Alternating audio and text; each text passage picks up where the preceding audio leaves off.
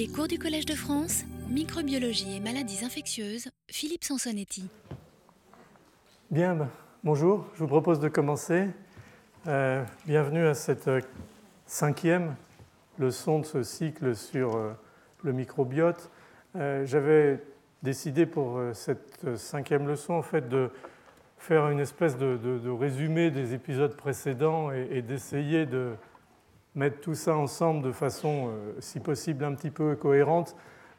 sous le terme de dysbiose, c'est-à-dire au fond, est-ce qu'on peut arriver sur la base de tout ce qu'on a discuté jusqu'à présent, et en particulier, bien entendu, pour le versant pathologique, hein, à chaque fois, on est allé de l'homéostasie, de la normalité, de la santé à la pathologie, à la maladie. Est-ce qu'on peut commencer à partir de tout ça à dégager un concept, quel concept de dysbiose, qui serait le concept sur lequel on établirait finalement un peu un nouveau paradigme qui est celui que des déséquilibres de flore microbienne. On va bien entendu parler de la flore digestive qui arrive très très peu par ailleurs pour l'instant dans la littérature, pourrait causer en elle-même des maladies et d'être considérée donc comme une nouvelle entité. Donc c'est autour de ça qu'on va essayer de réfléchir. En fait, ça pourrait presque être une réflexion collective et amener un certain nombre de questions et un échange,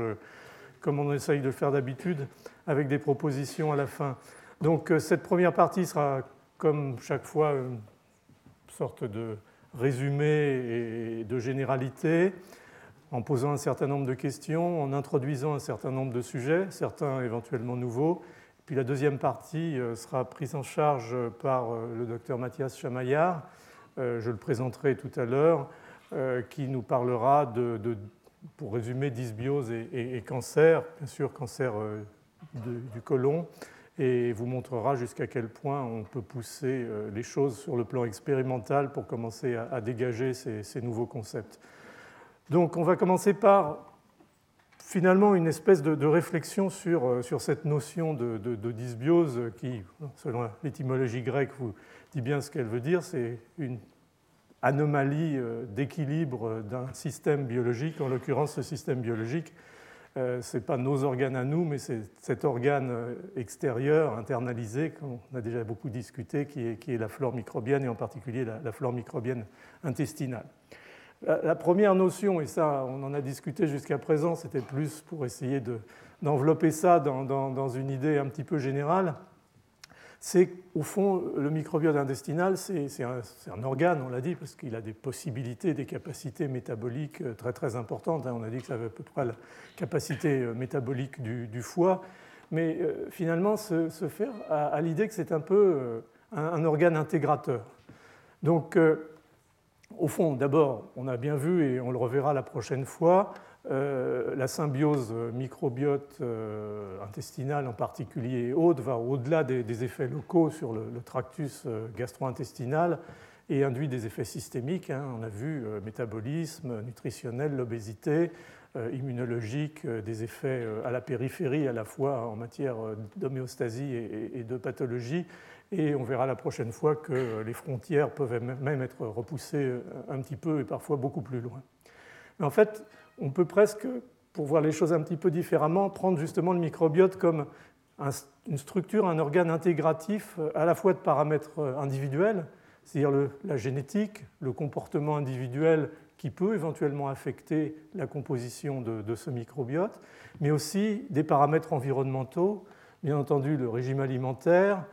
l'irruption d'un micro-organisme nouveau ou pathogène qui peut déstabiliser cet équilibre,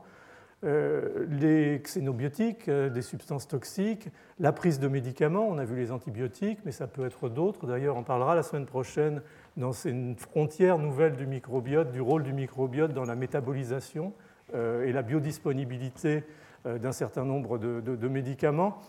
Donc, ce processus, il intègre tous ces paramètres. Ce système intègre tous ces paramètres et finalement les transcrit en des signaux qui vont assurer ce dialogue moléculaire, ce crosstalk avec l'épithélium intestinal et, comme on l'a dit, au-delà.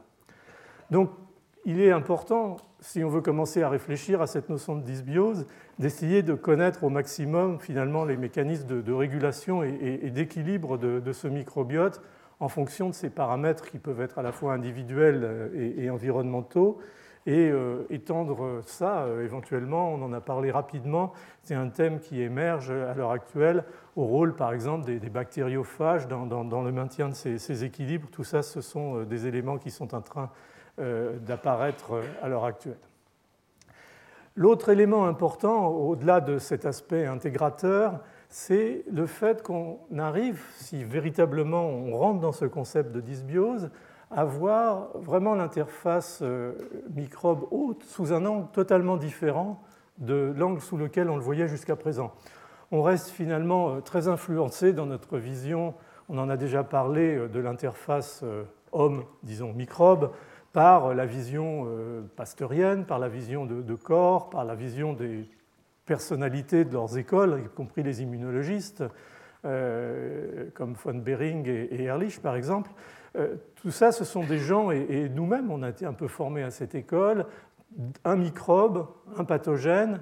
une cellule, un hôte et une maladie. C'est la notion qui a été brillamment résumée par les postulats de corps. Au fond, après tout ce qu'on a dit ces dernières semaines et ce qu'on va dire aujourd'hui, les choses prennent une tournure un petit peu différente. Et l'idée, au fond, c'est que l'interface pathogène, stricto sensu hôte, ça n'est qu'un sous-ensemble d'un ensemble beaucoup plus large, beaucoup plus vaste, qui est l'ensemble des interactions entre nous en tant qu'hôtes ou d'autres animaux, des mammifères, voire d'autres phyla, et l'environnement microbien auquel ils sont exposés. C'est important finalement d'ouvrir ce nouvel angle parce que, au fond, notre quotidien, encore une fois, c'est l'interface avec cette microbiologie environnementale, ce n'est pas l'interface spécifiquement avec des microbes pathogènes. Donc quand on arrive à ouvrir un petit peu cette fenêtre, ce qui change d'ailleurs un petit peu la façon d'ailleurs de poser les questions, y compris au laboratoire, la manière dont on s'interroge et dont on essaye de résoudre un certain nombre de problèmes, on s'aperçoit qu'il va falloir voir le microbe maintenant au pluriel, et finalement, considérer cette dysbiose soit comme, encore une fois, la survenue de paramètres personnels ou environnementaux qui vont modifier cet équilibre et qui font qu'à un moment, cet équilibre va passer un seuil et au-delà de ce seuil, éventuellement, on va commencer à avoir un microbiote qui commence à avoir des effets. Et en l'occurrence, vu le terme de dysbiose, des effets négatifs, c'est plutôt ça qui nous intéresse. Il faudra aussi s'intéresser un de ces jours aux déséquilibres qui vont amener éventuellement des effets positifs. Ça, on en reparlera. Mais ça peut être aussi un effet secondaire. Il est possible effectivement que l'individu, du fait de son statut génétique, modèle sa flore par des problèmes, par exemple, de régulation de l'inflammation, on en reparlera, et finalement crée de lui-même cette flore pathogène qui va de facto donner lieu à des troubles qui vont aggraver cette situation. Donc on a une espèce de système qui finalement est peut-être complexe, mais qui est la réalité à laquelle il faut s'attaquer, surtout que les maladies qui sont éventuellement en aval de ces dysbioses sont quand même des maladies importantes. On a parlé des maladies allergiques, on en reparlera la semaine prochaine, en particulier avec Jean-François Bach. On va parler des maladies inflammatoires chroniques de l'intestin, voire du cancer, en particulier avec Mathias, de l'obésité. Donc on n'est pas dans des choses bénignes et on n'est pas dans des choses rares, on est vraiment dans la pathologie courante. Et au fond, c'est peut-être ce qui fait un peu l'intérêt actuel de l'étude de ces flores complexes, c'est le fait qu'on n'est pas simplement en train d'étudier une maladie infectieuse donnée, dont l'incidence ou la prévalence peut être finalement assez faible, mais on est en train d'étudier quelque chose qui vraiment nous concerne tous à un moment donné. Donc dans ce contexte, on remplace au fond la notion de pathogène unique par celle d'une communauté de microbes, de micro-organismes, qui représentent collectivement une entité pathogène, et c'est ça qu'on peut considérer comme étant à la source de ce concept de dysbiose. Alors, pour être toujours dans l'intestin, la dysbiose intestinale, on peut finalement la définir comme l'altération soutenue de l'équilibre normal du microbiote intestinal, avec au fond, une fois que cette désorganisation, ce déséquilibre s'est mis en place de façon stable, deux grandes possibilités. Alors, il peut toujours y en avoir entre les deux, mais disons les deux grandes possibilités. L'une, c'est quelque chose qu'on a déjà envisagé, en particulier quand on a parlé des antibiotiques. C'est la création de ce qu'on appelle en écologie un état stable alternatif. C'est-à-dire que la flore se modifie, mais pour autant, elle n'a pas nécessairement de changement particulier dans son interface avec l'autre, c'est-à-dire que cette modification ne va pas s'exprimer, ne va pas donner lieu, disons, pour simplifier, à des symptômes. La question, c'est au fond, est-ce que ça, c'est du court, du moyen ou du long terme? Est-ce que ces équilibres stables alternatifs vont rester tels quels et éventuellement être tolérés? Ou est-ce que sur le long terme, c'est une porte d'entrée pour des déséquilibres progressivement plus importants et éventuellement pour des survenues de pathologies? Et avec les antibiotiques en particulier, on a dit que les choses pouvaient dépendre de l'âge. On semble que l'impact puisse être éventuellement plus important chez le très jeune que chez des personnes adultes. Mais tout ça est encore une fois un monde qui est en train de se construire. Et puis l'alternative, c'est que cette dysbiose... Là, on est vraiment dans le cadre de la dysbiose, c'est-à-dire d'un déséquilibre qui donne lieu à vraiment un état pathologique et qui caractérise en fait un microbiote pathogène, c'est-à-dire encore une fois, collectivement, ce microbiote déséquilibré va donner lieu à une ou à des maladies ou à des, finalement, symptômes ou anomalies de fonctionnement qui s'intègrent, on en verra un exemple, avec la stéatose hépatique dans un groupe plus large qui est celui de l'obésité et du syndrome métabolique. Donc ces déséquilibres ne sont pas nécessairement finalement pathogènes, mais bien entendu ils peuvent l'être et c'est cela qui nous intéresse et c'est cela qu'on veut essayer d'analyser et de comprendre. Alors on arrive à finalement cette situation un peu simpliste que j'ai résumé en modifiant une proposition d'une revue de Sarkis Mazmanian, qui est celle, finalement, d'un système où ça peut s'élargir à n'importe quel microbiote dans d'autres sites. On a un équilibre qui s'est instauré entre des symbiotes, disons, communs qui n'ont pas véritablement de fonction dans le système, et il y en a probablement pas mal, d'un côté des microbes mutualistes qui sont vraiment engagés dans cette interface qui va du métabolisme à la tolérance des flores microbiennes et probablement à d'autres effets. Et puis ces pathobiotes ou pathobiontes, si on traduit directement de l'anglais, qui sont des micro-organismes, on a vu SFB, on a vu éventuellement certains angles de Bacteroides fragilis, on a vu une liste jusqu'à présent de microbes qui sont au fond à la limite de la délinquance, à la périphérie là, de ce mutualisme, mais qui ont le mérite, s'ils sont contrôlés, de mettre la pression sur le système, et particulièrement, on l'a vu, d'assurer la maturation du système immunitaire, l'apparition de cellules T, Th17, de ces outils finalement dont a besoin la muqueuse intestinale pour établir son immunité innée et être en position de répondre à une agression ou au fond à cette masse de microbes qu'il faut maintenir tout de même à distance respectueuse. Donc là, on est dans le tous les jours et finalement, c'est peut-être miraculeux, mais il n'y a pas de miracle, c'est la coévolution qui a créé ce miracle. On a eu du temps pour mettre tout ça au point, bien entendu. Et puis, il y a les déséquilibres. Alors, le déséquilibre simple, c'est-à-dire la rupture d'homéostasie, peut être lié bien entendu à des pathogènes qui arrivent là-dedans et qui pèsent vraiment lourdement sur le fléau de la balance, mais ça peut être aussi l'installation, et c'est ça la dysbiose au fond, d'un déséquilibre entre cette valence mutualiste d'un côté et bien entendu l'augmentation de cette valence pathobiontique ou pathobiotique qui va faire que on est maintenant dans une situation de maladie. Si on veut un peu simplifier les choses, on est dans ce schéma, je trouve, pas très très loin de l'essentiel de ce que je vais essayer de détailler ici. Alors, les schémas, c'est bien, mais ça, quand même, cache un certain nombre de réalités et de difficultés. Et il y a une difficulté dans, finalement, le cadre de la définition de cette dysbiose ou de ces dysbioses. La première difficulté, c'est qu'au fond, au jour d'aujourd'hui, on n'a pas encore, je dirais, une connaissance suffisante de l'ensemble de la diversité du microbiome à l'échelle même interindividuelle, c'est-à-dire à l'échelle de la planète, de populations différentes, avec des habitudes alimentaires différentes, avec des toxiques différents. Donc, on n'a pas une vision suffisamment claire de cette situation globale pour pouvoir dire ce microbiote et surtout ce microbiome, c'est-à-dire cet assemblage de gènes, est sain ou n'est pas sain. Et il va falloir attendre encore pas mal de temps pour avoir cette espèce d'information globale. Et pourtant, si on veut véritablement pouvoir à un moment dégager ce que peut être une flore pathologique par rapport à une flore normale, il faut avoir établi les bases de cette normalité. Ces choses-là, en plus, ne pourront pas se généraliser. C'est-à-dire, quand on va caractériser un état normal, entre guillemets, pour la flore intestinale, on n'aura pas caractérisé l'état normal de la flore buccale, l'état normal de la flore cutanée, l'état normal de la flore vaginale. Donc, il va falloir répéter cet exercice pour l'ensemble de ces sites anatomiques. Et comme vous le voyez, il y a encore du pain sur la planche. Ce qui fait que finalement, on est en train d'essayer, et c'est un peu ça dans ces nouveaux concepts qui est difficile,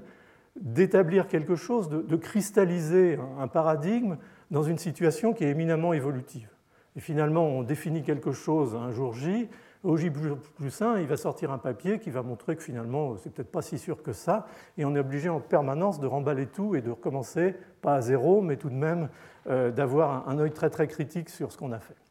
Alors, si on veut simplifier un petit peu les choses, il y a une chose qu'on peut dire, c'est que le premier paramètre de dysbiose, c'est la réduction de la diversité génique au sein de cette population microbienne. Et il est clair, et ça c'est connu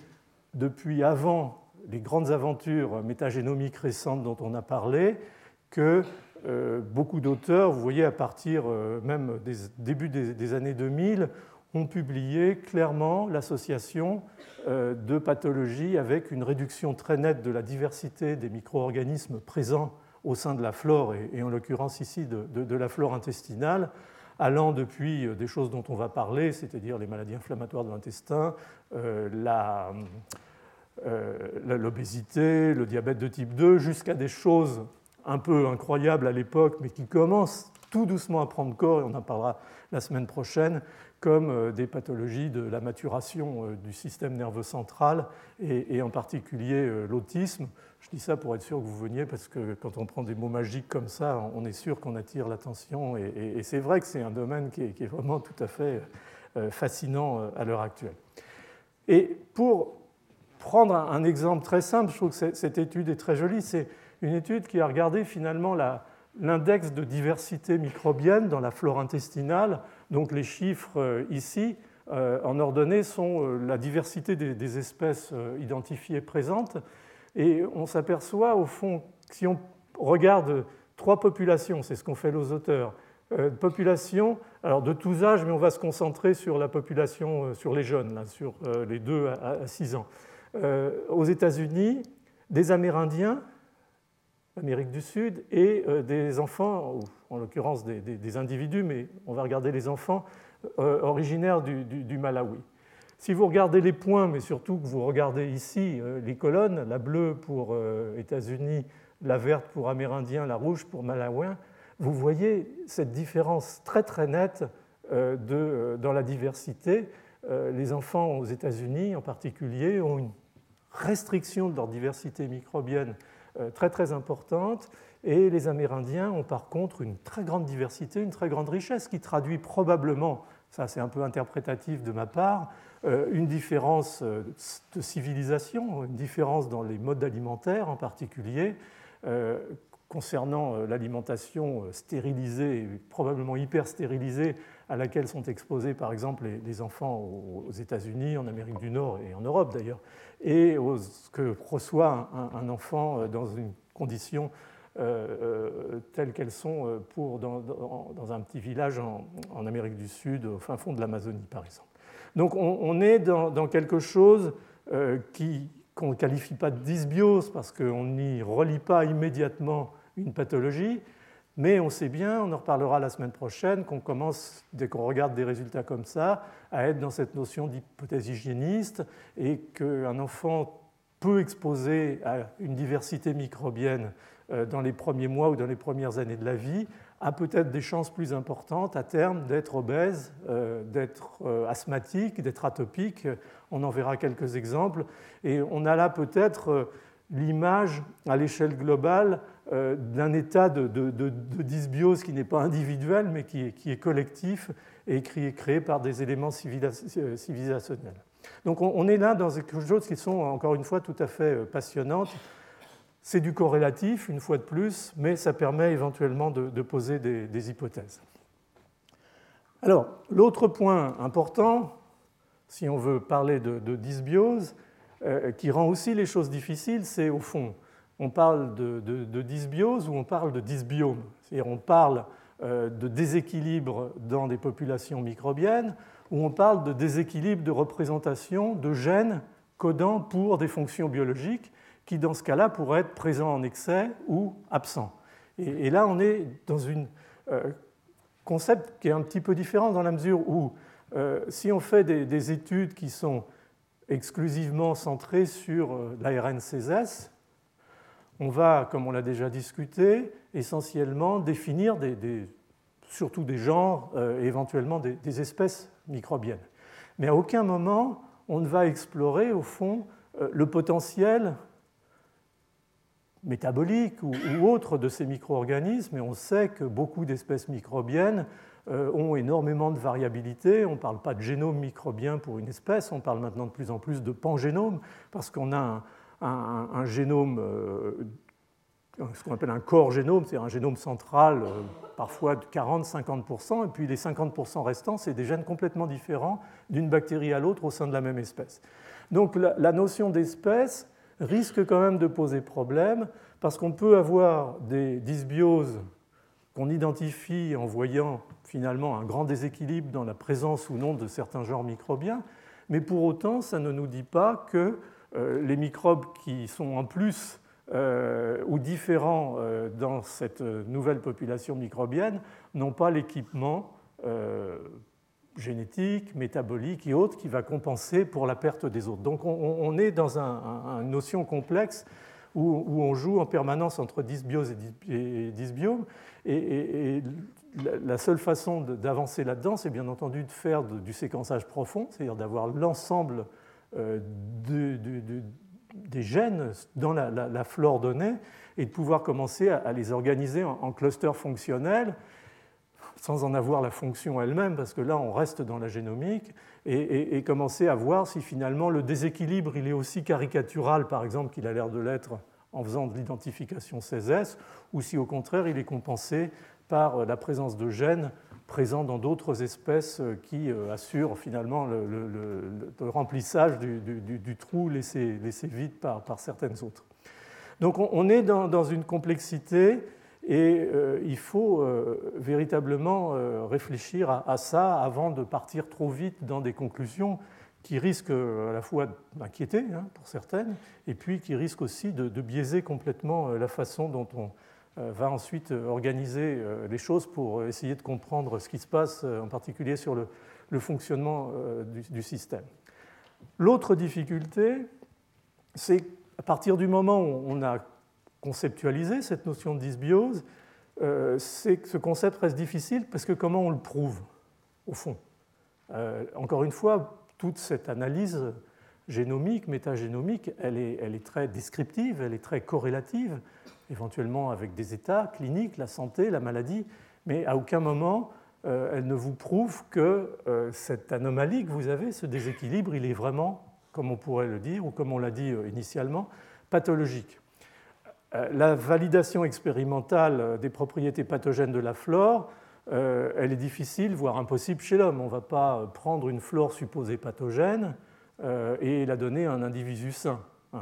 Ça s'est fait dans d'autres temps, dans d'autres environnements, avec des bactéries pathogènes, mais par les temps qui courent, et ça me paraît la moindre des choses, ce n'est pas tellement conseillé. La valeur corrélative peut éventuellement être améliorée en faisant des études chez des jumeaux, en particulier des jumeaux homozygotes discordants. Là, si vous avez deux jumeaux homozygotes qui ont vécu de préférence dans le même environnement, l'un étant malade, maladie de Crohn par exemple, et l'autre n'ayant pas de maladie, les différences que vous allez trouver dans sa flore intestinale, dans son microbiote, éliminant de facto, par exemple, tous les paramètres génétiques, et s'ils vivent éventuellement dans le même environnement, éliminant les paramètres environnementaux, alimentaires et autres, vous commencez à donner plus de puissance à votre analyse, mais pour autant, vous n'avez pas prouvé que la flore associée à cet enfant malade ou à cet individu malade était véritablement pathogène. Alors, ce qu'on peut faire, c'est du transfert de flore supposée pathogène, de dysbiose supposée pathogène, de l'homme à l'animal, en particulier à la souris. Ça ne pose pas trop de problèmes, que ce soit des souris conventionnelles, des souris pré-traitées par les antibiotiques pour faciliter l'implantation de cette flore, ou éventuellement, si on a les installations, à des souris gnotoxéniques, c'est-à-dire des souris sans flore. La difficulté, c'est, au fond, et c'est vrai aussi pour les pathogènes, est-ce qu'il y a une spécificité d'espèce ? Est-ce qu'une flore qui s'avère être dysbiotique pour la souris reflète le fait qu'elle soit véritablement dysbiotique, pathogène chez l'homme? Donc on va se reposer exactement les mêmes questions qu'on se pose lorsqu'on a isolé un pathogène ou un supposé pathogène chez l'homme et qu'on le teste chez la souris pour voir quelles peuvent être ses capacités pathogènes. Donc on est dans une situation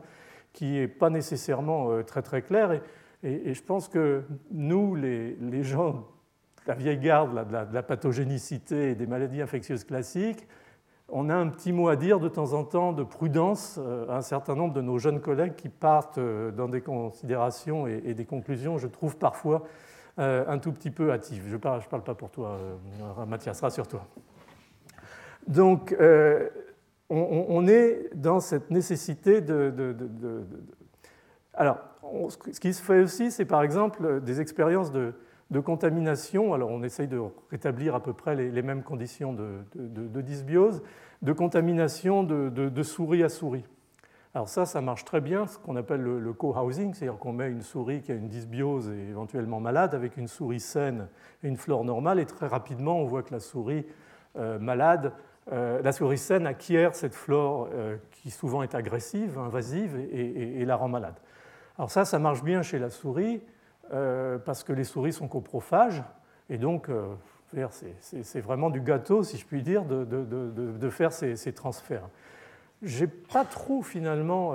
chez l'homme trouvé d'évidence au fond de véritable transmission ou de fait que des pathologies soient transmises d'individu à individu, d'individus ayant une flore agressive, par exemple, un individu qui aurait une maladie de Crohn pourrait transmettre la flore à ses frères et sœurs, à ses voisins et causer la maladie. Tout ça, c'est des choses qui sont quand même, qui font que l'animal d'expérience, en particulier la souris, n'est pas finalement si bien adapté que ça à la situation. Et puis, il y a bien entendu le seuil de signification du déséquilibre qu'il va bien falloir marquer à un moment, qui n'est pas facile si on n'a pas des séries extrêmement longues ou extrêmement importantes, le niveau de variation, genre, espèce, et ainsi de suite. Et au fond, on va y revenir rapidement, il y a des jours où je me demande si les marqueurs génomiques et l'identification microbienne, c'est le meilleur outil pour qualifier une dysbiose et en particulier ses propriétés pathogènes, et on va en redire un mot. Donc, finalement, l'interface composition-fonction des microbiotes qui sous-tend cette définition de dysbiose et l'évaluation de son risque permet quand même d'espérer à terme ce qu'on appelle des signatures d'un état pathologique, ce qu'on appelle aussi des biomarqueurs quand on est du côté industriel, dans la mesure où ça pourrait se traduire, bien entendu, par un test qui permette de voir, à partir de l'altération d'une flore, si un individu va développer une maladie de Crohn, va développer un cancer du côlon, va développer une obésité. On a parlé de l'endotoxinémie la semaine dernière, qui est le meilleur marqueur qui permet d'anticiper à terme dans une cohorte sur la survenue du diabète. Donc il y a à terme dans ce concept médical tout de même quelque chose de très sérieux et de très important qu'il faut considérer. Donc la première chose qu'on peut imaginer, c'est qu'on puisse avoir un meilleur typage de ces dysbioses par les moyens génétiques entre guillemets classiques qui ont été utilisés jusqu'à présent, c'est-à-dire de pouvoir avoir une véritable analyse métagénomique en temps réel, entre guillemets, au lit du malade, Bon, ça paraît délirant dans l'état actuel des choses quand on voit ce que ça nécessite comme technologie en termes de séquençage, même si les choses vont vite, les appareils sont compliqués, et ce que ça nécessite, bien entendu, en aval d'analyse bioinformatique. Enfin, quand on voit la vitesse à laquelle les choses évoluent, on commence à avoir des petits séquenceurs de paillasse avec des systèmes relativement simplifiés, mais d'analyse de séquences qui permet d'identifier assez rapidement des grandes familles de micro-organismes. Je veux dire, les choses avancent. La spectrométrie de masse aussi avance en parallèle. Donc on peut imaginer des choses du côté de la séquence tout de même qui seraient à terme, quasiment en temps réel, la possibilité d'avoir la séquence du génome de votre flore intestinale en quelques heures et commencer à en définir les choses. Mais ce qu'il ne faudrait pas, au fond, c'est que cette approche tout génome nous cache, du fait qu'elle est très difficile et qu'elle nécessite d'investir beaucoup si on veut avancer, peut-être des approches pas nécessairement plus simples, mais plus directes, au fond. Ce que je disais tout à l'heure, peut-être on n'a pas besoin de savoir la signature de nature des bactéries qui composent cette flore qui est en dysbiose. On a peut-être besoin simplement d'identifier son effet pathologique potentiel. C'est-à-dire qu'on peut imaginer qu'on puisse avoir un test qui s'occupe non pas de la composition, mais qui s'occupe de la capacité métabolique de cette flore, de pouvoir décrire et doser un métabolite. Tout ça, ça nécessite des analyses qu'on appelle de métabolomiques, qui soient ou qui deviennent en spectrométrie de masse, un marqueur très clair de ce déséquilibre parce qu'il y a tel métabolite qui est présent ou qui est absent. Au mieux qu'il soit présent, c'est plus simple à analyser. Et puis inversement, ou en complément, on peut imaginer d'avoir des tests fonctionnels au fond. Est-ce que ces flores, ces dysbioses pro-inflammatoires qui vont donner lieu à de l'obésité, à des maladies inflammatoires de l'intestin, à du cancer, est-ce qu'il n'y a pas dans tout ça, dans toutes ces pathways, cascades de signalisation, un endroit précis qu'on peut identifier et puis faire une cellule rapporteur qui montrerait que ce gène est induit, par exemple, et qui correspond effectivement à un marqueur, à une signature d'un état pathologique. Et avec les progrès des nanotechnologies et de la microfluidique en particulier, on peut tester une quantité invraisemblable d'échantillons pour peu que le marqueur qu'on analyse soit robuste et que le système soit reproductible. Donc je pense que cette notion de dysbiose, en fait, elle va évoluer considérablement et elle va en particulier évoluer grâce aux progrès technologiques. Et ces progrès technologiques, encore une fois, contrairement aux apparences, ne seront peut-être pas dans la partie génomique et dans la partie analyse des phyla, des genres, des espèces microbiennes, et ensuite on essaye de regarder s'il y a des profils comparables ou différents, mais au fond, peut-être de façon plus pragmatique, dans l'analyse de l'effet pathologique qu'on essaye d'observer, d'étudier et au fond, à ce stade, de reconnaître. Donc c'était des choses, des généralités que je voulais vous donner, parce que, au fond, à mon avis, c'est aussi important que d'essayer d'ingurgiter tous les déséquilibres des populations microbiennes que vous montrent les papiers à l'heure actuelle. C'est un petit peu indigeste. Et une fois qu'on a dit ce que je viens de dire, de temps en temps, on a des doutes et on se dit, finalement, est-ce qu'il ne faut pas passer à un autre paradigme ? Alors la question, si on se met sur un versant médical,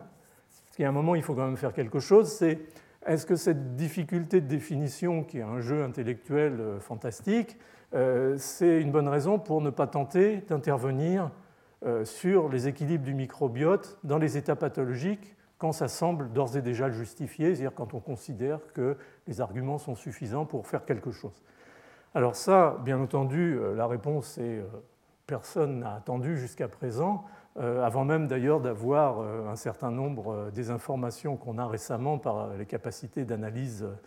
massive des génomes et des métagénomes. Et c'est toute la problématique, bien entendu, des probiotiques qui ont été utilisés depuis des années pour essayer, avec la logique de rééquilibrer les populations microbiennes, et pas toujours d'ailleurs cette logique-là, taquer des situations qui sont assez proches des pathologies qu'on a mentionnées en général, en particulier pour ce qui concerne les maladies inflammatoires et surtout les maladies inflammatoires de l'intestin.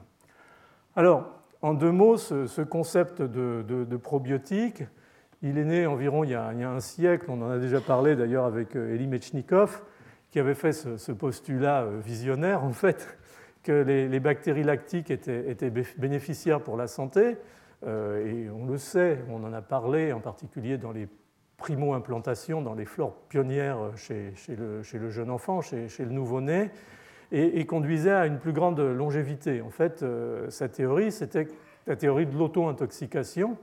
l'auto-intoxication intestinale, en fait, c'est qu'en fait, le vieillissement de l'individu était lié à un dérapage en fait, de ces flores microbiennes, en particulier de ces flores intestinales, et que ce dérapage donnait lieu au développement de micro-organismes qui, en fait, métabolisaient plus les protéines et entraînaient la libération d'indoles, de phénols, de produits toxiques. Et pour lui, c'était finalement une espèce de vision métabolique du vieillissement lié à, au fond, ce qu'on appellerait aujourd'hui, par les paramètres qu'on a pris, une dysbiose. Et donc, il proposait,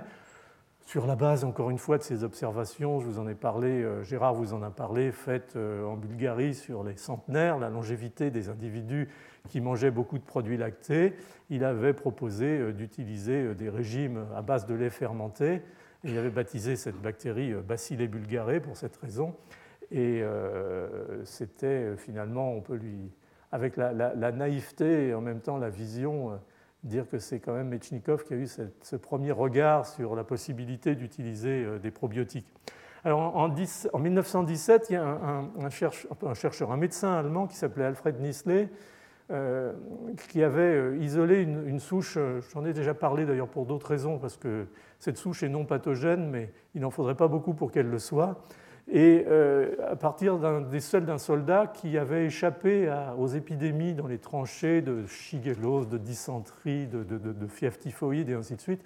Et donc le rationnel derrière tout ça, c'était de se dire bon, ce gars-là, il devait avoir une flore drôlement solide et des microbes drôlement implantés pour le protéger comme ça contre des micro-organismes pathogènes comme le bacille de la dysenterie, par exemple. Et ils avaient isolé de façon prédominante, avec les moyens de la bactériologie aérobie essentiellement à ce moment-là, cette souche de coli qui pousse comme le chien-dent et qui a été classifiée comme étant une souche bonne pour la santé, protégeant contre les maladies. Et nos amis et voisins allemands utilisent larguement à nu la souche d'Escherichia coli Nestlé, c'est pas Nestlé, hein, c'est Nestlé, pour des tas de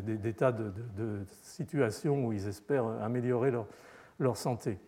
Ça a avancé, Bifidobacterium, qui se rapproche un petit peu des micro-organismes dont on a parlé, qui a été identifié par Tissier à l'Institut Pasteur, je crois que c'était dans les années 30, et qui a été incorporé dans l'alimentation de l'enfant en tant que micro-organisme qui protégeait contre la diarrhée infantile. Et le terme probiotique à proprement parler, il a été introduit assez récemment, en 1965, par Lilly et Stilwell, un peu en opposition, en fait, c'est un peu un jeu de mots aux antibiotiques, contre les antibiotiques, il y avait, ou en opposition aux antibiotiques, il y avait la notion de probiotique. Donc voilà un peu l'historique et comment on est arrivé à considérer que des micro-organismes pouvaient avoir, sous réserve d'être des bons micro-organismes, reste à définir ce que c'est qu'un bon micro-organisme, des avantages pour la santé. Alors, au fond, si on commence à réfléchir à la manière, les stratégies qui permettraient de manipuler ce microbiote intestinal, et ça déchaîne les enthousiasmes. Il y a beaucoup de laboratoires qui fabriquent ce type de produits, ce qu'on appelle la pharmacobiotique. L'objectif est finalement à la fois éventuellement de conforter la santé, mais ça, c'est une chose qui me pose un peu problème, parce que je me demande comment on peut être en meilleure santé qu'en bonne santé, mais bon, voilà, ça c'est une question. Mais ce dont on va parler surtout là, c'est est-ce que ce type d'approche peut améliorer dans une situation de maladie où en particulier il existe une dysbiose, et on en parlera essentiellement bien entendu pour le tube digestif. Alors, les probiotiques, ce sont donc des bactéries, des micro-organismes qui sont vivants, on les ingère en quantité adéquate qui reste à définir, et qui sont donc censés conférer un bénéfice en matière de santé à l'hôte. Donc il y a des lactobacilles, il y a des streptocoques, il y a des bifidobactéria, il y a même des saccharomyces, en particulier dans la prévention des maladies diarrhéiques. Et puis, au fond, on n'aime pas toujours trop utiliser des bactéries vivantes, parce que ce n'est pas simple à garder, ce n'est pas simple à délivrer, mais bon. Donc il y a eu très vite, en particulier avec cette réflexion qui se développait sur une meilleure connaissance des flores intestinales, la notion de prébiotiques, c'est-à-dire des substrats métabolisés par la flore microbienne qui pourraient, disons, changer les performances de cette flore microbienne et la faire basculer vers des équilibres qui vont plus vers des bactéries telles que celles qu'on met en particulier sous forme de probiotiques. Alors, ce sont en règle générale des sucres non absorbables, oligofructose, inuline, galactose,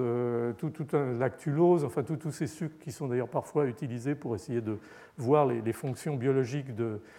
la barrière intestinale et qui sont attendus, censés rééquilibrer éventuellement les flores. Puis avec, encore une fois, l'avancée des connaissances, il y a une notion qui se fait de plus en plus jour, qui est d'ailleurs assez pragmatique et intéressante. Ça va un petit peu dans le sens de ce que je disais sur pourquoi pas aller en aval, de tout ça, ce qu'on appelle les postbiotiques. C'est-à-dire, au fond, c'est un peu difficile de manipuler ces flores, on ne sait pas très bien quelle dose donner, on ne sait pas très bien lesquelles donner. Donc pourquoi ne va-t-on pas, après analyse fonctionnelle, in vitro, in vivo, identifier les facteurs effecteurs de l'équilibre, de l'homéostasie, et ces facteurs effecteurs, les donner directement aux individus. Et ça, c'est une science qui se rapproche à ce moment-là beaucoup de la pharmacologie, de la pharmacopée standard. Ce serait vraiment des médicaments qui miment en fait les fonctions, les bonnes fonctions de la flore microbienne. Et je vous ai dit dans des présentations précédentes jusqu'à quel point cette science qui va prendre ces microbiotes, les presser comme des citrons et identifier les métabolites qui peuvent être produits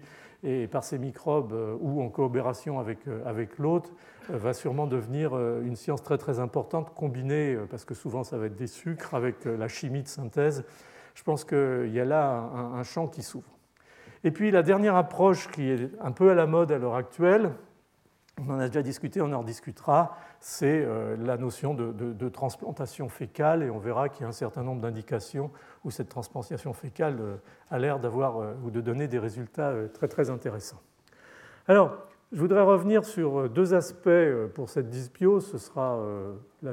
deuxième partie de ma présentation. Ce sont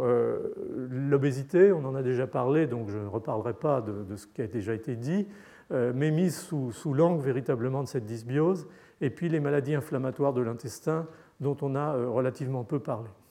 Donc on avait dit la semaine dernière que, bon, au fond, dans l'obésité, en dehors de l'aspect de déséquilibre alimentaire qui reste bien entendu prédominant, en dehors de la possibilité d'identifier des gènes caricaturaux comme la leptine, au sens où, bien entendu, quand on voit ce que donne une mutation dans le gène de la leptine chez une souris et le niveau d'obésité qu'elle atteint, on voit bien qu'il y a là un potentiel pour la génétique. Mais au fond, dans les études larges sur le génome, ce qu'on appelle les Genome-Wide Association Studies, les LOD scores, c'est-à-dire l'efficacité éventuelle de la mutation pour donner l'obésité, sont effectivement très bas. Et s'il y a une participation génétique, qui est sûrement le cas, c'est une partition multigénique et qui va être extrêmement complexe à gérer. Et on s'aperçoit qu'au fond, un paramètre comme la flore intestinale semble être aussi important, sinon plus, dans la compréhension et dans la mise en place du système, en tant, encore une fois, que maillon entre le déséquilibre alimentaire et, bien entendu, la situation métabolique et nutritionnelle qui va créer cette situation d'obésité. Et la preuve évidente que c'est une réalité, c'est cette expérience dont je vous avais parlé la semaine dernière où, quand on prend une souris obèse,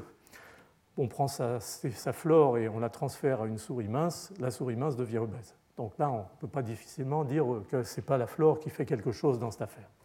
Donc, au fond, Et pour résumer un petit peu ce que je vous avais dit la semaine dernière, il y a trois façons de voir le rôle que peut avoir un microbiote. Là, on reste encore dans la physiologie, c'est-à-dire le rôle qu'a cette flore dans la prestation d'un certain nombre de services. On a dit l'hydrolyse des sucres complexes végétaux en particulier. La première capacité, c'est l'extraction calorique, c'est-à-dire qu'il y ait des micro-organismes qui soient dans une représentation raisonnable, un microbiome dans une représentation raisonnable qui permette de répondre à ces besoins d'hydrolyse de ces sucres complexes. Et bien entendu, en cas de déséquilibre, donc on rentre là dans la notion de dysbiose, s'il y a trop de bactéries qui font ça, en particulier si elles sont transférées d'un individu obèse qui a été finalement qui s'est habitué à cette ration alimentaire trop forte et qui va déséquilibrer sa flore, on va se trouver dans une situation de dysbiose et la flore va extraire trop d'énergie de la ration alimentaire et faire grossir l'individu. Là, on reste pour l'instant chez la souris. Alors, il y a un autre aspect qui concerne de façon finalement assez proximale ce qu'on vient de dire, c'est que cet excès alimentaire va aussi, par la façon dont il est métabolisé, donner lieu à une signalisation à distance au niveau du foie, au niveau du système nerveux central, qui va participer aussi à la mise en place de cette obésité. Mais je vous avais dit qu'il y avait un troisième paramètre qui était très très important, qui était la notion d'altération de la perméabilité intestinale avec une augmentation du passage de bactéries qui transloquent ou de produits bactériens. On avait parlé de cette notion d'endotoxinémie métabolique qui augmente éventuellement dans ces circonstances d'obésité et qui vont donner lieu à une inflammation chronique de bas niveau, en particulier les tissus graisseux, en particulier la phosphorylation du récepteur à l'insuline, la résistance à l'insuline et ce que ça implique ensuite d'engagement du processus vers la collecte supplémentaire d'énergie et l'obésité. Donc on peut commencer à mettre en place une espèce de cartographie de la signalisation qui va depuis l'extraction excessive de calories jusqu'à l'augmentation de l'appétit, l'inflammation et faire un tout qu'on avait un petit peu emballé, si je puis dire, dans cette notion qu'au fond, l'obésité, c'est aussi une maladie inflammatoire. Alors, tout ça marche très très bien effectivement chez la souris, on en avait parlé, on vient de signaler de nouveau rapidement les expériences, y compris cette notion d'accroissement de la adiposité. Donc là, on est sur un terrain où on peut assez raisonnablement considérer que cette souris obèse a une flore qui est une flore dysbiotique et que cette dysbiose transférée à un individu en bonne santé, une souris en bonne santé, va la faire grossir. La question est finalement de savoir qu'est-ce qu'il en est très précisément chez l'homme. Et encore une fois, on est dans une situation là qui est une situation qui reste descriptive et corrélative des flores. On voit tout de même la même tendance dans le cas de l'obésité en termes de grands équilibres des populations bactériennes que chez la souris. Par exemple, le microbiote, voire le microbiome d'un individu obèse, a plus de capacité d'extraction calorique que le microbiome d'un individu mince. Donc on sent bien que tout de même, ce qu'on a vu chez la souris probablement joue un rôle chez l'homme. Chez des jumeaux, on commence à voir apparaître éventuellement, il y a eu des travaux de Turnbull publiés en 2009, des glissements de populations microbiennes qui sont, ce qu'on pourrait dire, un début de signature d'un dysbiose caractéristique ou en tout cas se rapprochant du contexte de l'obésité. Et il y a un travail, par exemple, publié en 2009 qui montrait qu'au-delà des choses habituelles, il y a aussi possiblement une participation de certains micro-organismes, en particulier des archées dont on vous a parlé, dont Marion Leclerc vous a parlé, dans cette formation ou cette capacité métabolique hydrogénotrophe qui va participer aussi à augmenter l'extraction calorique, puisque ça va amener finalement au CH4 et aux éléments métaboliques intermédiaires qui vont participer à l'enrichissement de cette panoplie nutritionnelle qu'offrent ces micro-organismes. Donc, on commence tout doucement à avoir un profil ou des profils, mais il est certain qu'on est en attente de toutes les études de cohortes qui sont mises en place. J'ai parlé celle de Karen Clément, par exemple, à la Pitié-Salpêtrière, qui commence à donner des résultats tout à fait intéressants, comme l'autre cohorte du Danemark. Mais il faut des cohortes, y compris dans des environnements différents, des habitudes alimentaires éventuellement différentes, pour essayer de commencer à vraiment avoir un profil et éventuellement des signatures d'espèces ou de genres microbiens avec les réserves éventuellement que j'ai émises sur la possibilité vraiment à terme d'avoir des choses très très claires dans ce domaine. Il y a parfois des choses qui sont reproduites dans plusieurs études. On peut commencer à considérer qu'elles peuvent être des signatures, la diminution des bactéroïdetes. Mais qu'est-ce que ça veut dire la diminution des bactéroïdetes quand on voit que c'est quasiment la moitié de la flore intestinale qui a disparu? Ce n'est pas tous les bactéroïdetes qui font ça. La diminution des firmicutes ou donc qui baisse aussi, qu'est-ce que ça veut dire? Peut-être la diminution des archées méthanotrophes, ça c'est quelque chose qui a du sens, mais bon, on voit bien qu'une fois qu'on a vu ça, on n'a pas véritablement répondu à cette question de signature, et la même chose, les mêmes questions se posent pour les études qui ont été faites dans les diabètes de type 2. Donc voilà un petit peu la situation. Alors ça, je vous en avais parlé la semaine dernière, et donc cette notion de dysbiose, je pense que dans l'obésité et dans le syndrome métabolique, elle est établie, mais elle est établie de façon fonctionnelle et pas encore en termes de population bactérienne dont on pourrait dire ce microbe cause l'obésité, ou cette association de microbes ou ce déséquilibre dans les populations microbiennes cause l'obésité. On est encore loin de cette situation-là. Donc la caractérisation microbiologique de cette dysbiose est encore en attente. Alors, ce que je voulais vous dire rapidement, c'est parce que ça va introduire une notion qui est intéressante et qui est tout à fait en prise avec des choses dont va vous parler Mathias. C'est un pas au-delà de l'obésité et un élément de ce qu'on appelle ce syndrome métabolique. Je vous en avais parlé la semaine dernière. Le syndrome métabolique, c'est non seulement l'obésité, mais c'est aussi le diabète, et un diabète généralement mal équilibré ou difficile à équilibrer. C'est une dyslipidémie importante, c'est des signes cardiovasculaires, c'est une hypertension artérielle. Donc il y a tout un contexte, et de ce contexte fait partie, parfois à minima, mais parfois, voire souvent, si le temps passe, ça s'accentue, d'un syndrome qu'on appelle la stéatose hépatique. Et la stéatose hépatique, c'est un foie gras. C'est-à-dire qu'à force en particulier résistance à l'insuline, on a une lipogénèse très très importante au niveau du foie, et on a un foie qui devient un peu l'équivalent du foie du canard ou du noix qu'on gave quotidiennement avec un régime très très riche. Donc ça, c'est la stéatose hépatique dite non alcoolique, le sigle étant emprunté à nos collègues anglo-saxons, on appelle ça le NASH. Donc cette stéatose, elle pose problème parce que si l'obésité et le syndrome métabolique ne sont pas contrôlés, le diabète pas équilibré, on va se retrouver assez rapidement dans les années qui suivent avec ce qu'on appelle une fibrose hépatique, puis avec une cirrhose, et éventuellement, dans un faible nombre de cas, ou pourcentage de cas, mais néanmoins c'est une réalité démontrée, un carcinome hépatocellulaire. Donc on est dans de la pathologie grave qui va largement au-delà des inconvénients au quotidien que peut poser l'obésité. Et finalement, on déplace un petit peu la situation. On passe de l'intestin au foie, qui est un organe aussi tout à fait fascinant, et on se retrouve dans cette situation où le foie, finalement, intègre, un peu comme on a dit tout à l'heure pour la flore microbienne, pour le microbiote, un certain nombre de signaux, un certain nombre d'éléments personnels et environnementaux, comme le régime alimentaire, l'âge, les xénobiotiques, les antibiotiques, les sels biliaires, l'inflammasome, on va en reparler, et cette obésité qui s'aggrave. Donc tout ça va intégrer des signaux qui vont amener à cette stéatose hépatique. Alors, au fond, la question c'est, est-ce qu'il y a un rôle du microbiote et est-ce qu'il y a une dysbiose qui va amener à cette situation? Et on pense que toute façon, c'est le cas, puisqu'il y a une espèce de cheminement naturel depuis l'obésité et le syndrome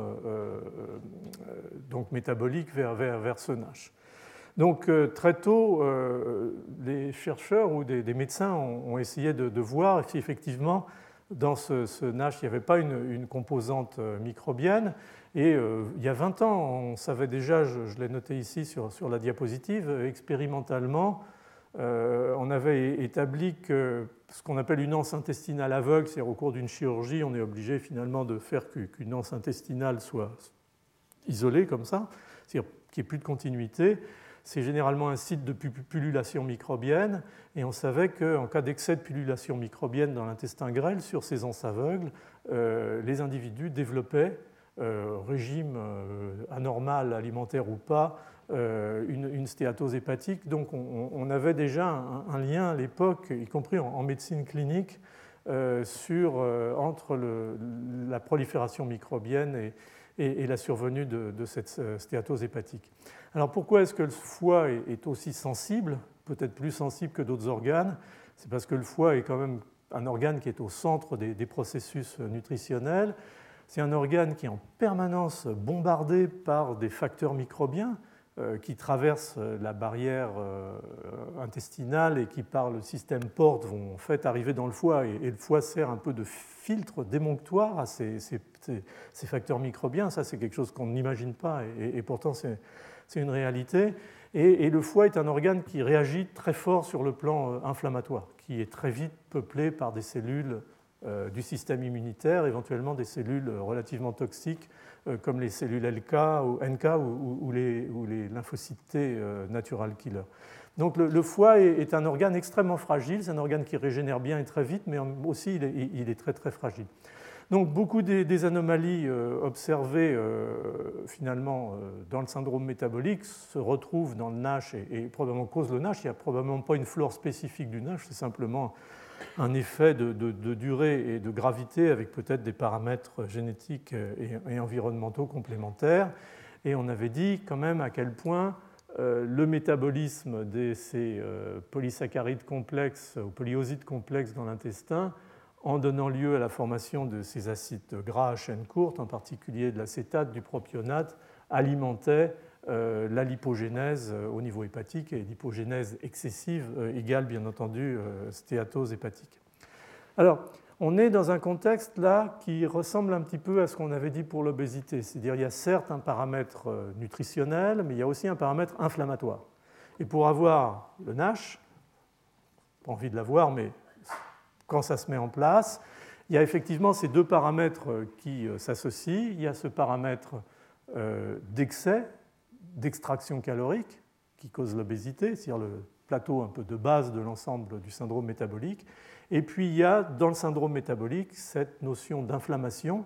en particulier exacerbée quand on va parler du foie, qui va amener par la perception en particulier de ces bactéries ou de ces motifs bactériens qui traversent la barrière épithéliale intestinale à cette inflammation au niveau des graisses, à la résistance à l'insuline et aussi en même temps à ce processus accentué de lipogénèse. Et la combinaison lipogénèse et inflammation va donner lieu à cette stéatose inflammatoire et à sa capacité de fibrogénèse et à sa capacité éventuellement de cirrhose, puis à terme possiblement de cancer. Donc on est là dans cette notion qu'on avait déjà mentionnée pour l'obésité, d'interface en fond entre extraction calorique excessive médiée par la flore intestinale et inflammation diffuse, de bas niveau mais suffisante, médiée aussi par la flore dans cette interaction avec les récepteurs, ce qu'on appelle les PRR.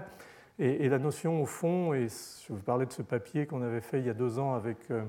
Rémi Burcelin, de le régime déséquilibré, riche en graisse, qui facilite la translocation microbienne et qui amorce cette composante inflammatoire qui vient se superposer. Donc on est là dans du terrain finalement connu, appliqué à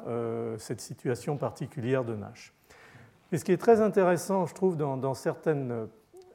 publications récentes, dans certains travaux récents et sous un autre angle, Mathias va vous en parler, c'est la notion, et je vous en avais déjà mentionné l'existence dans la présentation sur to be ou être ou ne pas être un pathogène, et cette notion de on détecte un pathogène par les signaux de danger, et une partie importante des signaux de danger sont liés à l'inflammasome, c'est-à-dire l'activation de ce système absolument extraordinaire qui a été découvert au début des années 2000, où un certain nombre de molécules qu'on appelle des NOD-like récepteurs, et je ne vais pas refaire l'historique de tout ça, sont susceptibles de sentir des signaux de danger qui sont soit des motifs microbiens intracellulaires, le peptidoglycane, les molécules NOD, soit de sentir des anomalies environnementales, une diminution du potassium intracellulaire, la présence d'ATP en excès. Donc tous ces signaux de danger dont on avait parlé qui sont intégrés par ce processus d'inflammasome tel que l'avait conceptualisé Yoke Chop, et qui sont finalement, qu'on peut dessiner, schématiser par cette notion de ces node-like molécules qui s'oligomérisent en présence éventuellement d'un chaperon comme ASC et dont l'organisation générale va amener au recrutement d'une enzyme qui s'appelle caspase 1, qui va hydrolyser le pro-IL1-bêta, le pro-IL18, et libérer ou donner lieu très rapidement à la libération de ces cytokines pro-inflammatoires qui sont extrêmement puissantes et qui vont signaler le danger dans la mesure où elles sont déjà présentes en tant que promolécules dans la cellule. Donc cet inflammasome semble être relativement central dans l'homéostasie de l'épithélium intestinal. Et lorsque une mutation, chez la souris en particulier, c'est là que c'est étudié, porte sur un de ces éléments de l'inflammasome, un peu plus pour certains que pour d'autres, en particulier pour les molécules NOD ou pour NLRP3 ou NLRP6, on va avoir une déstabilisation de l'homéostasie de l'épithélium intestinal qui va devenir plus perméable aux facteurs microbiens et donc la mise en place d'un processus inflammatoire, même si cette molécule elle-même, qui manque est pro-inflammatoire, les autres bien sûr vont compenser. Donc cette espèce d'équilibre subtil, permanent, entre inflammation physiologique et inflammation pathologique dont je vous ai parlé plusieurs fois. Et ce qui au fond est très intéressant, mais je ne rentre pas dans les détails parce que donc Mathias vous en reparlera au sujet du cancer, c'est que par exemple les souris NLRP6 knockout, qui n'ont pas ce gène, ont effectivement de l'inflammation intestinale, mais ont aussi des déséquilibres nutritionnels et en particulier développent assez rapidement une stéatose hépatique et l'équivalent de ce qu'on appellerait un NASH chez l'homme. Donc il y a des éléments nouveaux dans ce schéma général qu'il va falloir assez rapidement prendre en ligne de compte et la confirmation que ces molécules NOD-like récepteurs sont vraiment des éléments importants de l'homéostasie épithéliale. Pour certains, ce n'est pas nécessairement une surprise, mais maintenant, on commence à avoir les éléments expérimentaux pour le prouver. Alors, la question, c'est au fond, est-ce que le carcinome hépatocellulaire est en aval de tout ça? La réponse est oui, même si c'est dans des fréquences relativement faibles. Mais il est clair que, jusqu'à présent, la vision du carcinome hépatocellulaire, c'est une vision qui était très liée à l'alcoolisme, ou à l'infection chronique par le virus de l'hépatite B ou le virus de l'hépatite C. L'alcoolisme, c'est plus ou moins contrôlé. L'hépatite B, il y a le vaccin. L'hépatite C, il y a quand même une stabilisation de l'endémie. Et on a l'impression que, peu à peu, le pourcentage de carcinomes hépatocellulaires non liés à ces causes classiques augmente. Et s'il augmente, c'est lié en particulier à l'épidémie, entre guillemets, d'obésité et de syndrome métabolique. Donc c'est quelque chose où il y a un petit voyant là qui commence à clignoter et il faut garder ça en ligne de mire. Tout ça, encore une fois, étant médié à un moment ou à un autre par cette dysbiose qui est causée par l'excès alimentaire. Alors, la question à 1 million d'euros, c'est... Est-ce qu'on peut traiter, enfin je caricature, est-ce qu'on peut traiter l'obésité par les probiotiques? Alors, chez la souris, il y a éventuellement quelques résultats. En tout cas, on voit que lorsqu'on gave les souris, mais je ne dis pas gaver au sens où on en met des tonnes, mais simplement parce que c'est le terme technique qui consiste à leur inoculer des lactobacilles avec une petite sonde dans l'estomac, on peut avoir une amélioration de la situation et une diminution des paramètres biologiques d'altération hépatique, en particulier si on parle ici de NASH, les transaminases qui baissent, la masse lipidique intrahépatique qui baisse et ainsi de suite. Donc on a l'impression que les éléments sont là éventuellement pour qu'il puisse y avoir un effet du rééquilibrage de la flore microbienne, d'un rééquilibrage de la dysbiose par l'administration à forte dose de probiotiques. Par contre, en clinique, même si on a l'impression que la preuve du concept de la possibilité d'approcher ce type de syndrome métabolique et la stéatose hépatique par les probiotiques marche chez l'animal, chez la souris, ou en tout cas il y a des résultats chez la souris, les essais cliniques qui ont été faits jusqu'à présent ne montrent pas du tout d'effet. Alors on peut essayer de trouver des raisons, les doses, les durées d'administration, la longueur de la surveillance des personnes. Généralement, ces essais cliniques sont à 6 semaines, 1 mois, 2 mois, 3 mois maximum, mais pas plus. Et on imagine bien que les choses ne vont pas changer et la mécanique se remettre en marche arrière aussi rapidement. Alors des études... Je présente toujours les résultats. La conclusion, c'est que les résultats sont encourageants. Alors, il faut savoir lire entre les lignes.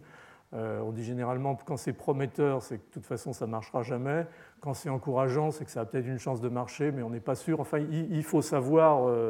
voir un petit peu la sémantique de ces papiers et interpréter les résultats. Je ne dis pas que les probiotiques ne jouent pas un rôle, ne joueront pas un rôle dans l'approche de ces syndromes métaboliques complexes, mais il est bien évident que ça ne pourra être à terme qu'une partie éventuellement de l'approche, mais qu'il ne faut pas compter uniquement sur le rééquilibrage de la flore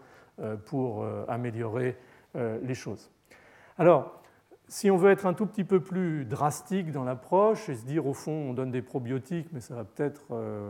à la périphérie, plus ou moins rééquilibrer la flore dans le sens qu'on voudrait, puisqu'il y a une baisse des firmicutes, c'est peut-être bien d'en rajouter.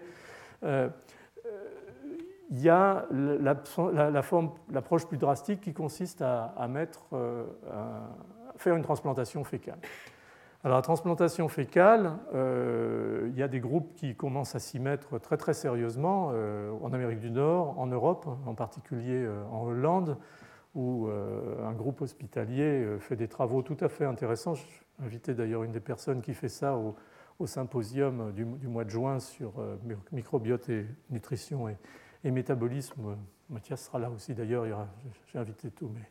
mes collègues que j'aime bien à ce meeting, et on va essayer de réfléchir un petit peu sur cette notion en particulier, entre autres de transplantation fécale. Le terme est assez accrocheur, donc tout le monde en parle bien entendu, on ne va pas revenir là-dessus, on en a déjà parlé. Donc ils ont fait un essai clinique qui est intéressant, c'est-à-dire qu'ils prennent le microbiote d'un sujet mince, et l'idée, c'est de le donner à une personne obèse, syndrome métabolique, stéatose hépatique, et de voir sur les marqueurs biologiques, bien entendu, les transaminases, la dyslipidémie et un certain nombre d'autres éléments. Si les choses s'améliorent, le cut-off pour la sélection des patients contrôle, c'était un BMI inférieur à 23, et pour les gens intégrés dans l'étude, un BMI supérieur à 30. Alors, 6 semaines, 3 catégories de patients, des patients qui avaient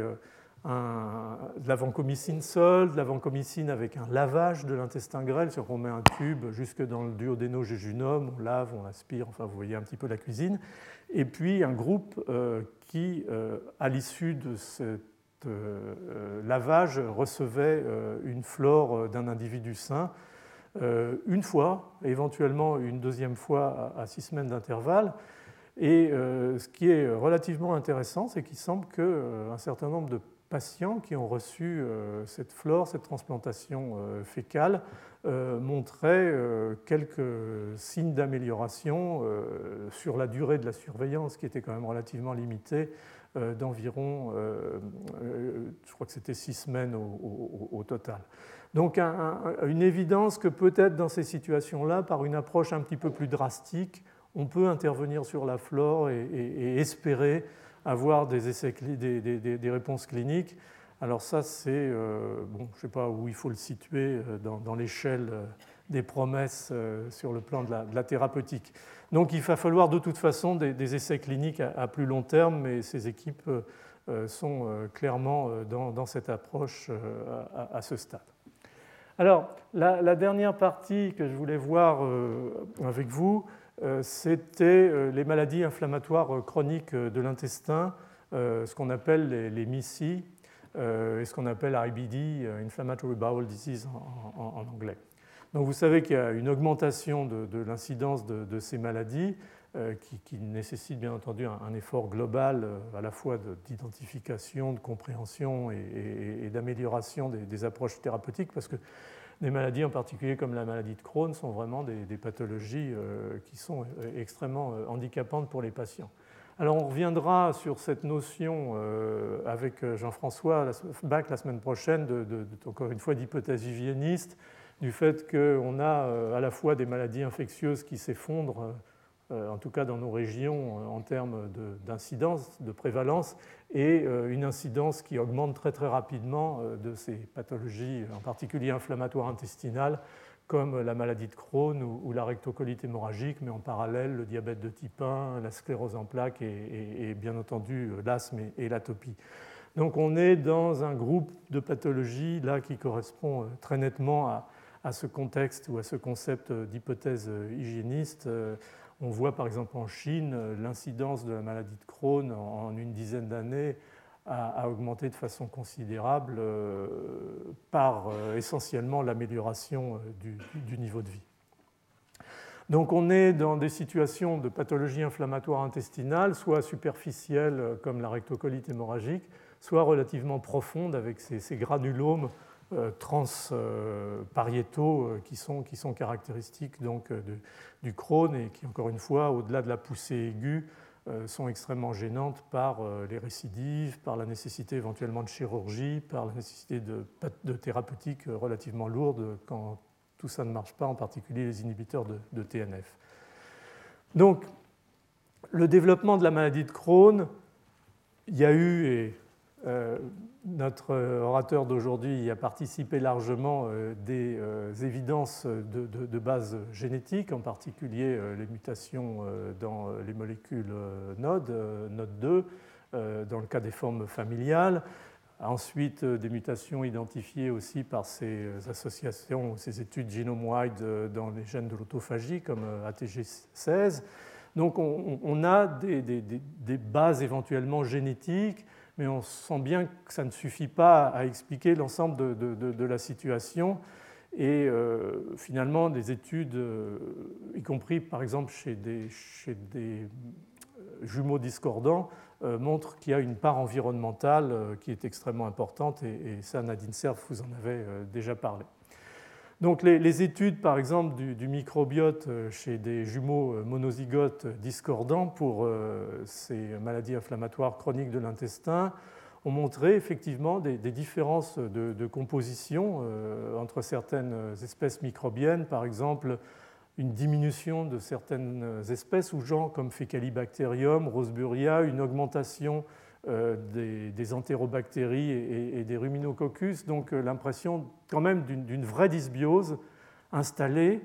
soit primaire, pour une raison qui reste à définir, soit secondaire à un état inflammatoire sous-jacent lié en particulier à ces mutations et qui ferait que la flore se dégrade, se déstabilise et cause cet état inflammatoire. Il y a eu des études encore plus précises allant en endoscopie, prélevées essentiellement là où était l'inflammation et montrant en fait que non seulement il y avait un déséquilibre des populations bactériennes, un petit peu comme on a vu là, mais surtout que les populations bactériennes étaient très proches, voire collées à la surface de l'épithélium et donc signalaient beaucoup plus probablement sur le plan inflammatoire au tissu intestinal. Donc l'idée que la génétique, c'est une chose, la dysbiose, sans doute, dans cette situation-là, en est une autre, mais au fond, peut-être un lien qui reste à établir avant d'essayer de faire quelque chose d'un petit peu binaire, comme on a trop souvent tendance à le faire. Alors, il y a quand même deux travaux que je voulais citer qui sont un peu des travaux pionniers et visionnaires, et je les cite d'autant plus volontiers que ce sont des travaux qui ont été faits en France. J'aime bien faire la promotion de mes collègues et copains français. L'un, c'est le travail du groupe de Joël Doré à l'INRA, à Jouy-en-Josas, qui très tôt, au milieu des années 2000, a publié ce papier dans PNAS, montrant sur des études déjà relativement larges de métagénomique CESES qu'il existait chez les patients en poussée de maladie de Crohn un déficit très net en une espèce bactérienne qui s'appelle Faecalibacterium prausnitzii. Un peu difficile à dire, mais c'est comme ça. Et que finalement, ce déficit il a été ultérieurement confirmé par les études métagénomiques qui ont été faites sur cette maladie de Crohn. Donc c'était vraiment la première évidence qu'il y avait peut-être un lien, en tout cas corrélatif, entre l'inflammation intestinale et l'absence d'une population bactérienne que finalement on attend maintenant comme étant une régulatrice de la réponse immunitaire et inflammatoire. Et puis l'autre travail est le travail d'une chercheuse de Clermont-Ferrand qui s'appelle Arlette Darfeuille Michaud, qui en collaboration avec des gastro-entérologues de Lille, avait montré qu'en fait, quasiment tous les malades atteints de maladie de Crohn avaient dans leur flore intestinale un micro-organisme particulier qui s'appelle, ou qu'elle a appelé Escherichia coli adhésif et invasif. C'est une bactérie, un Escherichia coli qui colle très très fort aux cellules et qui éventuellement à un moment s'internalise à l'intérieur de ces cellules. Alors il y avait eu beaucoup d'étiologies éventuelles, Mycobacterium paratuberculosis par similarité avec les pathologies granulomateuses intestinales chez les bovins, Listeria même monocytogenes avait été mis en cause, mais là c'était vraiment la première fois qu'on avait une souche à cette fréquence et avec cette petite note éventuelle de pathogénicité qui correspondait bien à ce qu'on voyait. Elle s'associe à un récepteur que Arlette a d'ailleurs identifié avec son équipe qui s'appelle CEACAM et elle cause cette réaction inflammatoire au niveau de l'épithélium intestinal. Alors au fond, la question maintenant, c'est comment on voit cette ambiance finalement, maladie de Crohn, maladie inflammatoire de l'intestin, peut-être plus généralement, et dysbiose. Bien sûr, il y a un trait génétique chez un certain nombre de patients. Le lot score est plus ou moins élevé. C'était sans doute celui de NOD2 qui l'était le plus. Quand on les met bout à bout, ça fait du sens aussi parce que souvent ils sont dans des pathways qui sont un peu similaires, NOD2, la régulation de l'inflammation, ATG16, régulation de l'autophagie, les deux vont ensemble, il y a des crosstalks. Donc, mais néanmoins, il y a sûrement quelque chose à voir du côté de l'existence de la dysbiose, qu'elle soit d'ailleurs éventuellement primaire ou causée par cet état inflammatoire mal maîtrisé. Donc, soit on a un agent étiologique unique, c'est la notion que je viens de mentionner, de Listeria, Mycobacterium paratuberculosis, ou éventuellement cette souche d'Escherichia coli adhésive invasive, où en fait on a une inflammation primaire ou un dysfonctionnement primaire de la régulation tel qu'on le voit avec ces mutations NLR, par exemple, en particulier NOD2. Et dedans-dehors, comme on a dit, il y a deux leçons. La réaction inflammatoire, même à un bas niveau chronique, va sculpter un petit peu ce microbiote et lui donner des propriétés pathologiques parce que finalement, les symbiotes, les mutualistes vont disparaître, ils sont trop fragiles, et on va sélectionner progressivement une population de pathobiotes qui résistent à ces défenses qui sont exacerbées, aux réactifs ROS, aux molécules d'oxygène et autres peptides antimicrobiens. Et l'idée serait qu'au fond, cette notion qui combine un petit peu peut-être la susceptibilité génétique et le microbiote ferait que on va faire disparaître des bactéries symbiotiques régulatrices comme Faecalibacterium, ça irait dans le sens de ce que voit Joël, et qu'on enrichirait en des bactéries robustes, pathobiotiques, comme cet Escherichia coli adhésif et invasif. Et au fond, on génère une espèce de cercle vicieux qui fait que cette inflammation va se poursuivre. La dysbiose intervenant à ce moment-là dans l'accentuation et l'emballement du processus. Donc on en est là dans les réflexions, et finalement c'est un domaine qui est tout à fait passionnant et qui va toucher du fait aussi du cancer qui peut être en aval de ces maladies inflammatoires de l'intestin parfois à la physiopathologie du cancer. Là, je prends toujours, parce que je la trouve frappante, cette diapositive d'un papier d'un chercheur allemand, gastroentérologue, je ne sais pas si médecin ou PhD, Swidzicki, qui montre, c'est en technique de fiche, donc on marque par fluorescence l'ARN des bactéries, donc elles sont vivantes et on peut rendre le fiche spécifique. Donc là, c'est pour les entérobactéries, pour la famille des entérobactéries. En rouge, c'est l'intestin, en vert et donc en jaune, si ça se superpose, ce sont les entérobactéries. Vous voyez l'intestin, la muqueuse d'un intestin normal. Les entérobactéries, on a du mal à les trouver, parce que je vous ai dit, hein, en premier cours, il y en a très très peu. Les densités par rapport aux anaérobies est extrêmement faible. Ça, c'est l'intestin d'un sujet qui a une maladie de Crohn. Vous voyez que l'ensemble de sa surface épithéliale sur cet échantillon est couvert de cette gangue, de cette espèce de biofilm d'entérobactéries, probablement largement des Escherichia coli,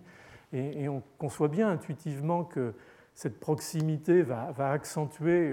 par la nature de ces micro-organismes, la réponse inflammatoire et la destruction des tissus. Donc on est vraiment dans ce schéma dont avait parlé Nadine sur la présentation sur l'immunité muqueuse, où on a d'un côté la santé, avec ces micro-organismes finalement régulateurs, comme Faecalibacterium prausnitzii et probablement d'autres, et puis la flore, la dysbiose pathogène qui est marquée par non seulement la diminution ou la disparition de ces bactéries régulatrices, mais l'apparition et l'enrichissement dans des protéobactéries, en particulier des entérobactéries. Cet Escherichia coli adhésif invasif étant soit l'élément essentiel, soit éventuellement un marqueur de ce processus général d'enrichissement de la surface épithéliale en pathobiote. Donc il y a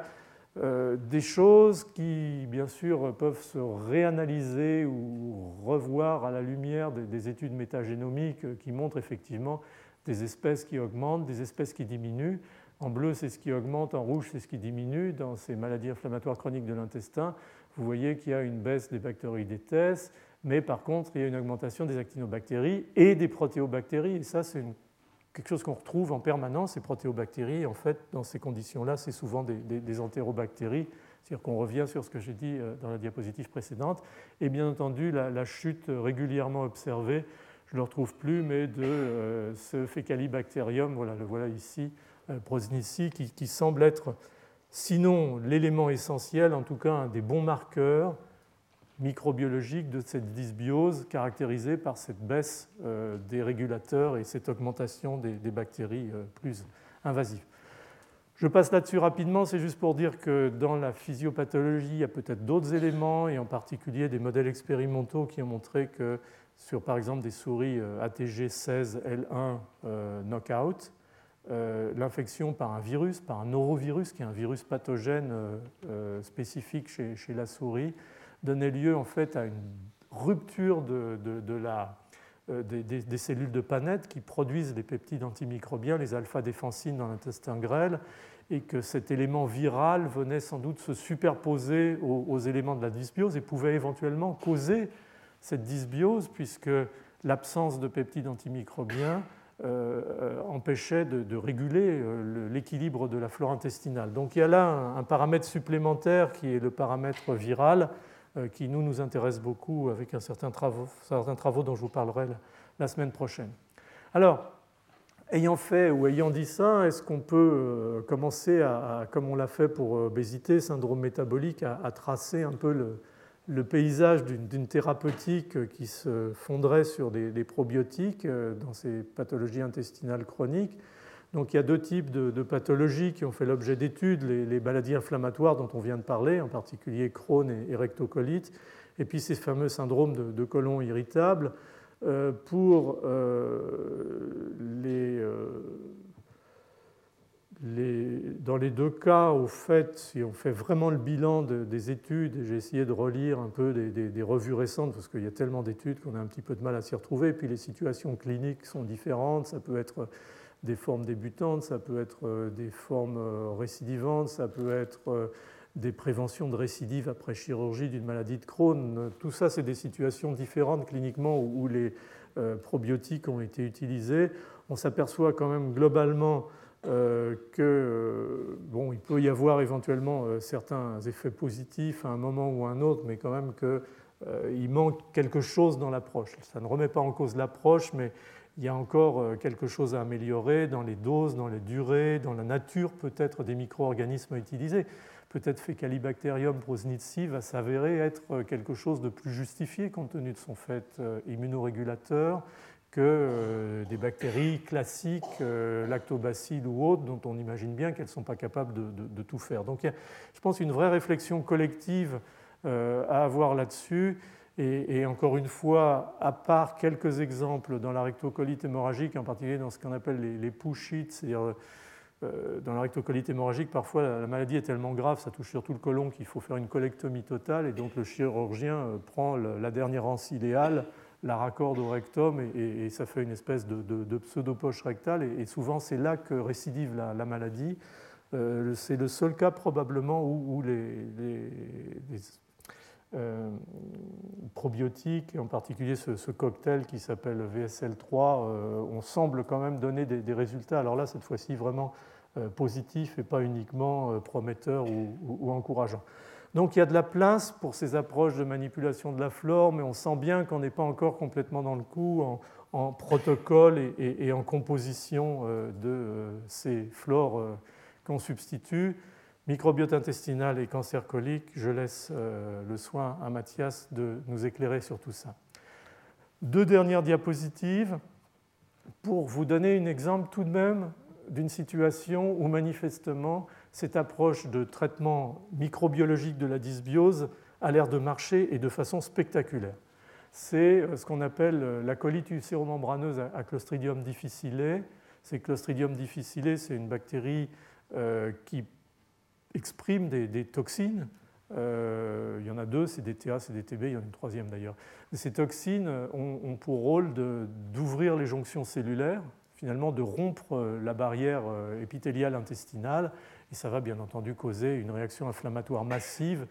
d'où cette réponse purulente à la surface de l'épithélium et ce qu'on appelle ces pseudo-membranes que vous voyez ici en endoscopie. Ces colites à Clostridium difficile, elles viennent dans un environnement très très particulier. C'est-à-dire, généralement, c'est épidémique, c'est-à-dire que la bactérie envahit un environnement hospitalier, par exemple, une unité de soins ou une maison de retraite, des personnes âgées. Et la plupart des individus contaminés ne vont faire aucun symptôme. Les seuls qui vont véritablement faire des symptômes, c'est ceux qui, à un moment ou à un autre, prennent un antibiotique. Et l'effet de cet antibiotique auquel, bien entendu, le Clostridium difficile en question est résistant ou bien sporulé et attend en caché dans un coin, l'effet de cet antibiotique, c'est d'éliminer ou de diminuer considérablement la flore, le microbiote, ce qui va permettre d'aider à Clostridium difficile d'occuper la niche et d'exprimer son pouvoir pathogène et en particulier, en se liant aux cellules épithéliales, de pouvoir sécréter ces toxines et entraîner l'inflammation. Donc il y a clairement ici une dysbiose qui est créée artificiellement par l'antibiotique qui va faciliter l'implantation d'un micro-organisme pathogène. Et clairement, s'il y a une indication sans discussion où la transplantation fécale ou le transfert de flore intestinale normale marche, c'est cette situation-là. Là, j'ai revu la littérature. Il y a pour l'instant, mais il y en a qui ça augmente de mois en mois selon les publications, plus de 200 transplantations fécales qui ont été faites dans des situations qui ne sont pas systématiques. C'est-à-dire que lorsqu'un patient fait une colite à Clostridium difficile, on le traite aux antibiotiques, en particulier à la vancomycine. Et dans une grosse majorité des cas, ça guérit. Le problème, c'est qu'un pourcentage non négligeable de ces personnes vont faire des rechutes. Et en fonction de l'âge en particulier, de la fragilité de l'individu, du terrain, ces rechutes vont à chaque fois aggraver l'état de base et on peut avoir des décès liés à ces rechutes successives d'infections avec Clostridium difficile. Et c'est donc ces patients-là qui vont être mis dans ces études de transplantation fécale. Et pour faire une longue histoire courte, comme disent nos collègues anglo-saxons, environ plus de 85, voire plus de 90% des patients qui ont bénéficié de cette transplantation fécale, qui en fait consiste soit à mettre un tube jusque dans le duodénum et injecter ces matériels fécales d'un individu sain après un lavage jéjuno-duodénal, soit éventuellement, dans certains cas, sous colonoscopie, à déposer cette suspension de micro-organismes dans la zone la plus pathologique. Donc on a une amélioration très rapide des symptômes. Ils ont arrêté leur essai parce que l'essai était contrôlé avec des individus recevant de la vancomycine. Avec vancomycine, il devait y avoir 3 ou 4 patients sur 13 qui s'amélioraient. Avec l'étude qui est mentionnée ici, qui est développée, avec la transplantation fécale, c'était un individu qui récidivait sur une quinzaine. Donc il n'y avait pas besoin de faire des statistiques pour savoir que ça marchait très bien. Donc cette transplantation fécale marche dans cette situation-là, et c'est presque, je dirais, une bénédiction dans cette situation de rechute de colite nécrosante à Clostridium difficile. Le problème qui se pose, on en a déjà parlé rapidement, c'est le problème de la sécurité. C'est-à-dire que dans une époque où on a vu le sida, où on a vu la vache folle, où on a vu un certain nombre de transmissions accidentelles par des produits biologiques de virus, d'agents non conventionnels, de prions, on se demande finalement, bien qu'on s'adresse à des gens en bonne santé comme donneurs, qui ont été vérifiés sur le plan virologique et tout ce que vous voulez, si la transmission ou la transplantation de matériel fécal n'est pas quand même une activité un tout petit peu risquée et dangereuse. Donc il y a une vraie discussion à l'heure actuelle sur le plan de la sécurité, sur le plan de l'éthique qui se développe, qui ne vise pas à tuer l'approche qui a l'air manifestement exceptionnelle dans certaines situations cliniques et qui peut-être le deviendra dans d'autres. On a parlé de l'utilisation dans le NASH, mais on s'achemine peu à peu vers, en fond, la reconstitution ou la reconstruction artificielle de flore